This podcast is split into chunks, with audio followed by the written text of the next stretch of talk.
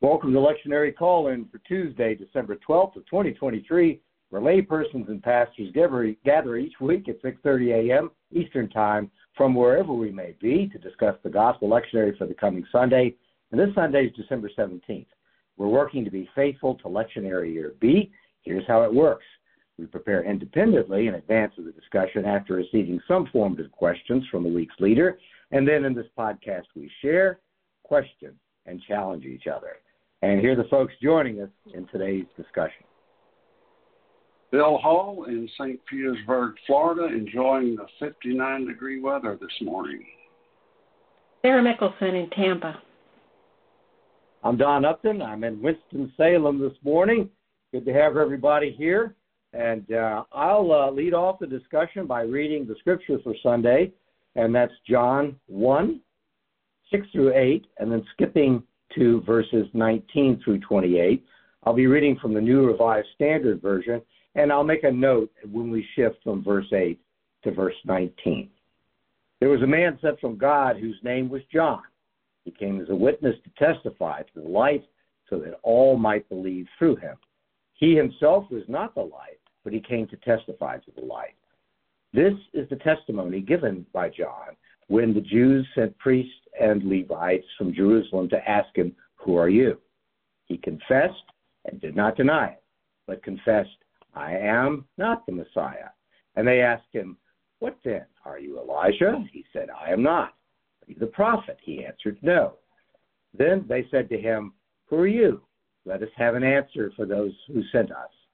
What do you say about yourself? He said, I am the voice of the one crying out in the wilderness, Make straight the way of the Lord as the prophet Isaiah said. Now they have been sent from the Pharisees. They asked him, Why then are you baptizing if you are neither the Messiah, nor Elijah, nor a prophet? And John answered them, I baptize with water. Among you stands one whom you do not know, the one who is coming after me. I am not worthy to untie the thong of his sandal. This took place in Bethany across the Jordan, where John was baptizing. And that's the word of the Lord.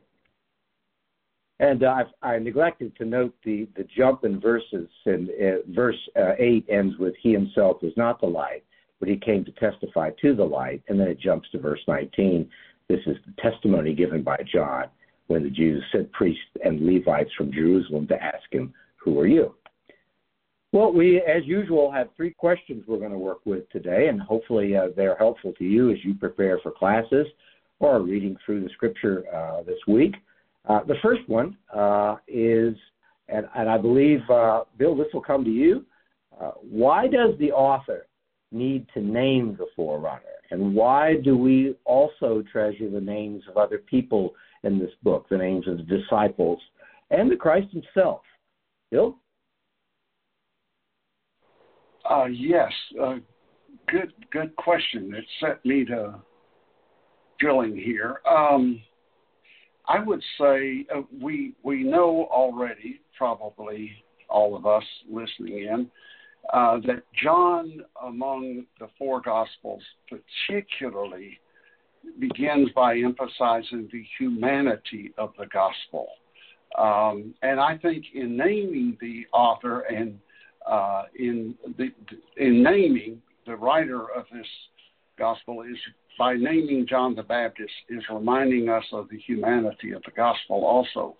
Um, the biblical genealogies in Matthew and Luke connect the scripture narratives to real live human beings and families going back centuries uh, to creation and, and coming forward. And we know that the Gospel of John begins In the beginning was the Word, and the Word was with God, and the Word was God. In verse 14, the Word became flesh and lived among us. Now, Karoline Lewis in this week's Working Preacher podcast reminds us in the original Greek, uh, the writer could have said anthropos, which means the word became a man. Instead, it used the Greek word sarx, which literally means flesh, what what you can touch and what conveys life within a living body. And another one of my both ends, the word was and the Word is, uh, both and. The Word existed from before creation, and the Word is flesh in the person of Jesus Christ. And in verse 6, Don, it says, There was a man sent from God whose name was John. not some ethereal presence, not some um, imaginary flesh presence, but flesh and blood.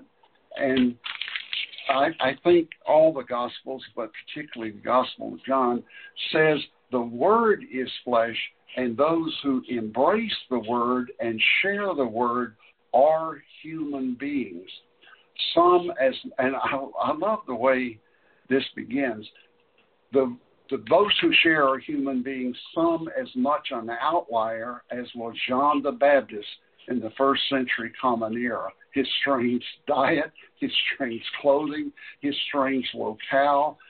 I, I love that. That and, and back to your question, Don. I think John and maybe it's hard for us to imagine how shocking this may have been to start with in today's world such an outlier out there in this desert, this strange human being is the one who is preparing the way for Christ. So I think that's part of why it's important that immediately this forerunner is named. That's what I got. Thank you. How about you, Sarah? What do you think about the naming? I wonder if the author is building connection, like a family story full of touch points of family history. Like you know, John, John's the one that was out in the in the wilds preaching. And it's almost as if it's like hearing about, you know, your your grandfather or your uncle or somebody within the dynamics of your family structure that that can speak or testify to the family and what the family is about. So this this connection from the perspective of John writing to a to a congregation after the fact, after the whole story has been unfolded, is to knit together those touch points or those fact um, statements so that the listener goes, Oh, yeah, yeah, I remember that. Yeah, yeah, that's good. I like how, yes, thank you for bringing that story back to me. So, this is John's way of weaving the story together in such a way that we can walk the path with him, the author John, not just the the, the herald of John. Um, it's a reminder of shared faith and shared belief. So it's this early church having this this opportunity to hear somebody tell the story in such a way that they feel included, that they feel related, and that they feel um, as if this is an inheritance into which or or a, a legacy into which they are born. Um, yeah, I think the author might be laying out a, the first of a long list of fact statements before the listener, so that the listener can reconfirm or can indeed confirm that Jesus is the Messiah. So it's this it's the let me tell you a story, and you're going to know the characters of the story. You're going to be related to the characters of the story. You're going to remember them and the stories they told. And so it's just like, let me tell you who, who, where you're from and who your family is. This kind of moment, and I think that's the sweetest bit about why we treasure the names of the disciples, why we want to hear the name of the forerunner because it's like, oh yeah, yeah, yeah, I remember that. That's cool. So I love this part. Thank you. Yeah, history needs names. I wonder if there's such thing as history without names at all. Even the storytellers have names. You know, we studied history when we were in school, and we usually knew the name of the historian too. So history needs people with names, and uh, and I guess that's part of the storytelling, Sarah. You're talking about that. Uh, is there memory without names? At least is there good recall without people with names? Not not for me. I need I need it. They're uh, people prompts. You know, I, you see historical timelines, and there's some that are thematic and geological, but it's usually people names. sometimes very selfish people who want their names marked in history. But all, it requires people for for uh, memory, people prompts. You know, you give me a person's name, I can kind of go back in time and kind of situate myself because it's people, just like there are Jesus prompts now. You know, we're in Advent and every day's filled with the Jesus prompts, and he has a name. Uh, I also think it's a reminder of awareness while things are happening. John is, you know, this is yeah, we're looking at in the past, but we're looking at it while it's happening. This is happening now. You know, people with names are in it. I was I was in a Uber the other day, and and a young man was saying, "I wonder what it was like." He's aging me, you know. He says, "What it was like in the mid '90s when everything changed," and I agree with that. You know, the digital revolution was taking place. We didn't do business the same way. Things really changed. And I said, you know, what was interesting is we knew it was happening. I'm, there are other parts of my life I look back on going, wow, I wish I knew if I could comprehend what was going on while it was happening. You know, it's like being being present in the time. But you know, in the, in the mid '90s, uh, we knew at least the folks I was running with, who had names, we knew life was changing, and that was a different way of looking at history. It was unraveling. Uh, I think uh, it's also the name a reminder that the gospel is about other people, about me. For me, yes, I'm there, one person, but the gospel is about lots of other people, not groups, not just nations or just carpenters or fisher people or you know it's for everybody and they all have names and here's one person at the center of history that is recognized that reminds us of that and i think also when you have names and i see this in history too you, you have literature and history that's about ideas or trends or theories or ideas or famous sayings. You know, this is not a gospel of ideas. You know, John is naming a person, is making the way straight for a particular person, a human who's God in person, and that person has a name too. So I think uh, uh, I think those are the things that, that that are on my mind as well. Well, let's get let's go on to the next question. Bring this up. The next question, and Sarah, this is for you. How are the concepts of witness, word witness, uh, and it's used in the scripture we're discussing, and the word prophet related, witness and prophet? Are they related, or or do you feel like sometimes they're in conflict, especially especially looking at this passage in John. Sarah, Sarah, what do you think? So, in this passage, the language to testify to the light is used. And I don't know whether it's John's, the author um, of this book, if it's the contraption or the convention that, that he uses to tell the story in a court setting as if this is going to be a decision that the listener is going to make, and that that John is bringing these words in as um, testimony. Um, so testify to the light is the is what prompted me to think about this. And the word witness is a lovely word that works both as a noun and a verb. And those are always interesting words to me that they are doing words as well as a pronouncement or, or a statement of who the person pronouncing things is. So a witness seems to be a person who points to the truth of something and, and can give evidence to support that. One might think a witness can only testify to what was seen and experienced, like an eyewitness in a court setting, while a prophet is generally someone who has interacted with God and is being sent to represent God and speak for God. So I see them as related, but I wonder can a prophet speak to the truth of God and, and sharing, excuse me, the prophet can speak to the truth of God and the sharing of that truth in, in the act of witnessing. So I'm still thinking about the multitude of witnesses, the heavenly multitude of witnesses. And can somebody be a witness and not a prophet? And can somebody be a prophet and not a witness? And I don't know. Um, John is pointing the way, offering a map to the Christ. A pathway, a sequence of steps a person can use to uncover and discover the the, the incarnate God. Um, so I think that um, in this case, John functions not only as a witness but also as a prophet.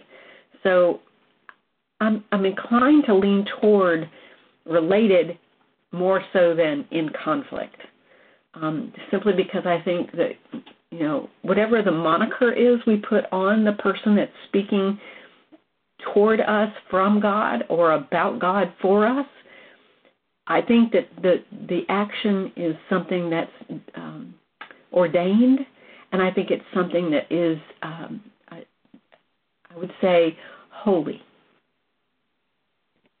Thank you. Bill Holt, what are your thoughts? Well, I would be, uh, thank you, Sarah, for those thoughts. Uh, I would begin by reminding us of what I think we already know. In the common parlance, prophet is thought of as someone who predicts the future. That is not primarily what it means. Part of the message of the prophets was if you don't change, this is going to happen in the future. And echoing what Sarah has already said. A prophet speaks for someone else. They are not speaking on their own authority. For John the Baptist, he made clear that he was not the Messiah. The Messiah is Jesus Christ. And then in verse 19 it says, This is the testimony given by John, and witness is a synonym for that. And so I think, Don, uh, they are the witness, testifier, prophet are not in conflict in John's case, he was a prophet and a witness, so they can be one and the same person. And John saw his role as preparing for the one who would follow him, uh, Jesus Christ.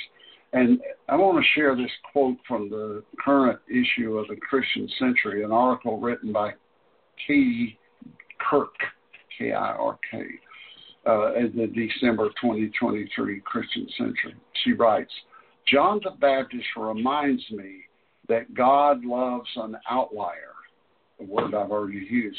God does not reserve all narratives in the story of Jesus for those who are socially acceptable to the elite, those with perfect table manners and families who taught them to network. In Jesus' story, blessed are the wacky John the Baptist story teaches us to love our own avant garde and to look for what they are ushering in. I wonder what we can find to love in the ones who unsettle our norms, the ones on the edges of new ideas, the ones wandering the wilderness telling us to prepare the way of the Lord. In another uh, article I read, and I didn't note where it was or who said it. This person said, Would you really want to invite John the Baptist to your family Christmas dinner? I, I love that emphasis on the whatever word you want to use, the quirkiness. And I'm repeating what I said with the first question.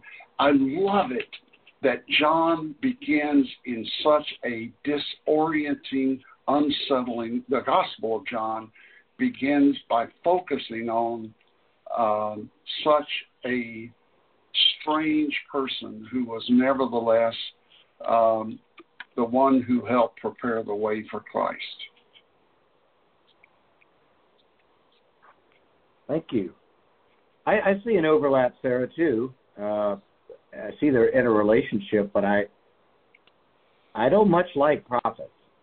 I, I prefer no thank no thank you, no thank you. And I, we talked about this last week, that, or I raised it. Yeah, there are a lot of people declaring themselves to be prophets around around my life right now. I can turn on the TV. I can. I mean, there's just a lot of self-proclaimed prophets that believe they speak with authority and can shape history and know the mind of God. And uh, I don't like it much. Uh, you know, I'd ra- no, thank you. I'd rather go the other way. Prophets are tough. And you know what? Even when people speak the truth that they have some authority, we uh, human beings don't like that very much. I'm not denying that they're prophets in the history, but you know that's a tough one. and they're connected, even though it may be for the present. Uh, you both have defined it in a certain way, where there is a link to the eternal and and to the lasting authority of something, and and that's tough.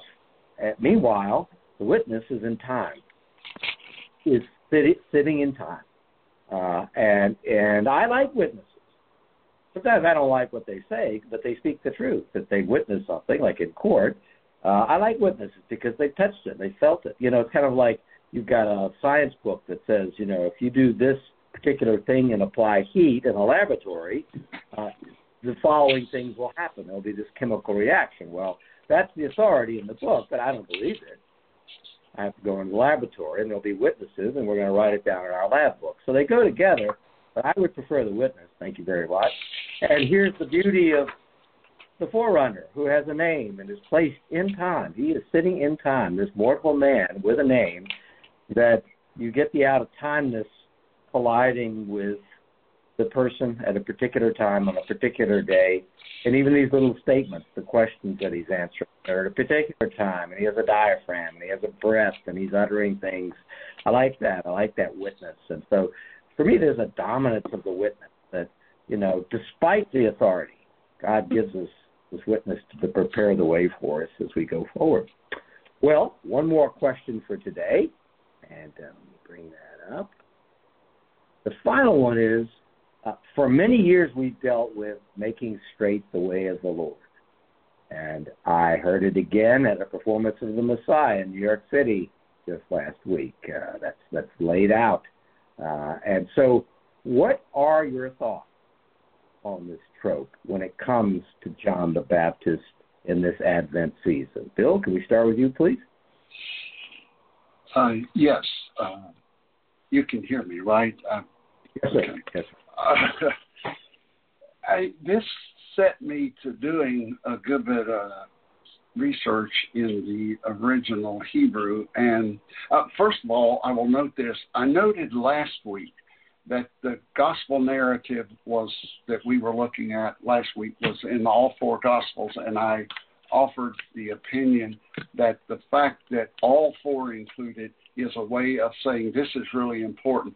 Again, this week, all four gospels basically tell the same story. I don't see any significant differences. In Matthew 2, Mark 1, Luke 3, and John 1, you can find, and this this particular quote, Don, is in all four of the Gospels. It, as we know, comes from Isaiah chapter 40. Um, Robert Alter, who is an Old Testament Hebrew scholar that I have great respect for, says that a more a, a translation closer to the original would be to translate it as clear a way for the Lord's road level in the desert a highway for our God. Now, I'm not going to debate long and hard over the difference between make straight and clear. I think the connotation is the same. And we know in verse 4 of uh, Isaiah 40, it says, Every valley shall be lifted high, and every mountain brought low, and the crooked shall be straight, and the ridges become a valley, and the Lord's glory shall be revealed. And Alter refers to that phrase as a stark formulation. And he adds, I find this helpful, he adds this possible understanding of Isaiah's imagery.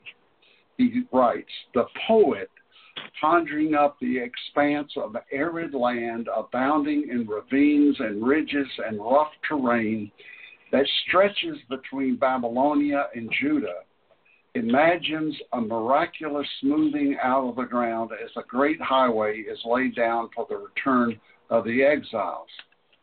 Um, and the Harper Collins Study Bible, in a similar way, says behind this imagery are the roads especially prepared by the Babylonians for the festive processionals of their gods. So, uh, a kind of a rich imagery. On the one hand, a, a place that's very difficult to navigate and it has to be straightened out and level. And then in the Babylonian culture, it it meant a great uh, parade uh, showing the majesty of, of the leader. Um, in this week's gospel lesson, the Isaiah passage from which John the Baptist quoted was the prophet narrative for last week. Last week in the lectionary was Isaiah 40. And uh, our associate pastor, Nicole Abdenor, preached on that passage last Sunday, reminding us that at this point, uh, chapter 40 in Isaiah, the story moves from the destruction to a promise of, of hope, um, so that the people eventually traveled from Babylon back to uh, the homeland. So it's a, an image, Don, of hope and of of making a way forward for people. Um, and the prophet passage for this week in the lectionary is Isaiah 61, the famous "The Spirit of the Lord is upon me because the Lord has anointed me. I'm bringing good news to the oppressed, binding up the brokenhearted, release to the captives, prisoners, and so forth, which Jesus quoted as his mission statement. Now, back to the make straight. My mind sometimes goes in strange places. it made me wonder how do I make the way to the Lord crooked? How do I become an impediment? Years ago, and unfortunately I didn't keep it and I can't find it. There was an article I read in seminary on the phrase the offense of the gospel. And the writer very powerfully insisted that in the Bible, the offense of Jesus Christ is because his behavior and teaches, teachings reversed human expectations. Jesus associated with the outcast and the outlaw. That's the offense of the gospel the writer said, often we are the offense because of our theological silos or theological arrogance. And I don't have an answer, Don, for how I may be needing to be straightened out and not be a crooked place. And I'm really working on that. So I had never really pondered this, Don. So you you sent me in a whole new direction. Thank you, brother. Oh, I, I, what you just said, uh, I, I can hear people talking to me and see, and see if I'm on track with what you're laying out. I'm hearing the voices of people going, "Hey, stop beating around the bush. Give it to me straight, Don." So you know, I think the prompts, at least in my life, to stop making things crooked or going in circles especially when it comes to love, life, service, the Christ. It's easy to beat around the bush. So I think I look. I think I just heard those voices like, "Hey, stop going in circles. Give it to me straight. Let's go." I hear. I hear that. And, and for me, as I went through these, uh, I, I think reading this in the context of all scriptures, because it's just all the way through, gives a sense of distance for me. Uh, generations, hundreds of years. Oh, how long? How long? There's the sense of the arc of time. Oh, make straight, long journeys, long, even in the New Testament, the long journey of a letter from Paul. How long does it take that letter to get to, uh, to Corinth? How long? Is it, a year? what about those straight ways? How you know? It's like this, but this is different. This is now. Now it's got a sense of make straight because it's right now. John the Baptist. Now I see him. Now it's happening. Uh, it's a it's a it's abrupt. It's a shock. If you read all the scriptures, it's like you know they're coming over time. Over time, we've said this for generations. We're waiting. It's now. It's right now. Get ready. Get ready. Can you hear him? He's coming. You can hear him over the hill. It's coming. Uh, I also was thinking I went a little negative myself, Bill, on it because um, I'm thinking about not wanting it straight. Not not actually it, the, the, my failure in making things crooked. I'm with you on that, but also wanting it crooked. I think human beings. I think the metaphor works so well because we like crooked roads too. And what I mean by that is intruders, kings, conquerors, tax collectors. I mean, it's like uh, I not only want it crooked, I'd prefer it to be a path, and I don't want them to find me at all. So I think there's a flip side of this we can meditate on, which is I'd prefer to be in the backwater village. Thank you very much. I'd rather not be found. If you think I'm lost and can't be found, great. Leave me out of it. Leave me. I like crooked roads. I don't want you to find me. So I, I think that makes this even more powerful because now John's like, it's now. It's like, I think even in Jesus' time, it's like, we don't want any trouble. Okay, sir? Just keep on going. No trouble, please. So this road is straight, and here it comes, and it's right now. So I don't want to hear the army coming. I don't want to hear people coming to my door. Go away. Don't knock at my door. It's, you know, Jesus knocks at the door. I, go away. I don't even want to anticipate you coming. That bothers me. It gives me a headache. No little apocalypse is welcome at all, which makes this whole reading even more powerful for me. Uh, I also think uh, the, the idea of cooking and delay plays in well here because we're in the Old Testament, you know, the, the idea of generations and centuries passing. It's like, okay, I can imagine a big yawn here, right? Not here. Uh, if a road is crooked, it ain't the, as the crow flies. This isn't just as the crow flies. It's now. I can hear. I can hear who's coming. I I hear the footfalls. Now, now, now.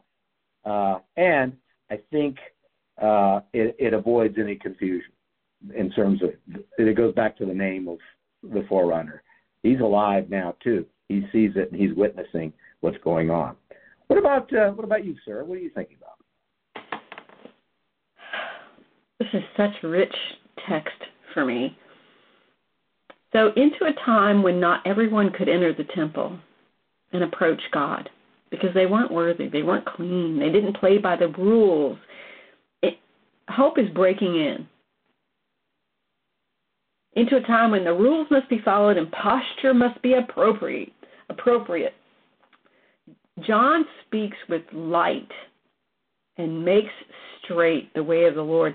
This is a wonderful metaphor about opening a pathway that's not convoluted to the Lord. Introducing the good news of accessibility, right? There's been gatekeeping. There's been any number of behavioral steps that people must take before even approaching. So I, I'm I'm thinking of God reorienting this process and and steering clear of the plentiful laws about piety and cleanliness straight to the heart of the matter. God wants to know us and wants us to know him. He wants us to lay down the stuff that we would put between us and God, right? So it might be a facade about who we are, how much money we have, where we go to shop, uh, how we vote, who where our children attend school, all of those things that are window dressing, if you will, to to point to our character and point to our trustworthiness and to point to those things that that our culture might value. To say we've earned this position or we're deserving of this adoration or we're suddenly worried about our position. God goes, No, that's not what this is about. So God invites us to lay down our guilt and lay down our shame that we would hold on to and hold between us and God and prevent us from being a, a, to prevent us from declaring the necessary value God brings to our lives. We are asked to lay that down and and walk straight and confess our helplessness, confess our um, our uh, fragility, our, our our humility, our sense of need, and I think that's part of what this means to make straight the way of the Lord. It's God's coming to us directly, and God wants us to respond authentically. So it's about being vulnerable, it's about being um, in need. It's about being um, desperate and willing to say, I know that place. I'm not going to put other stuff in the pocket and hide behind it. I'm going to say, this is who I am. I think that's the beauty of this is that it is about a direct connection to the divine. And John, the herald, is calling us to that.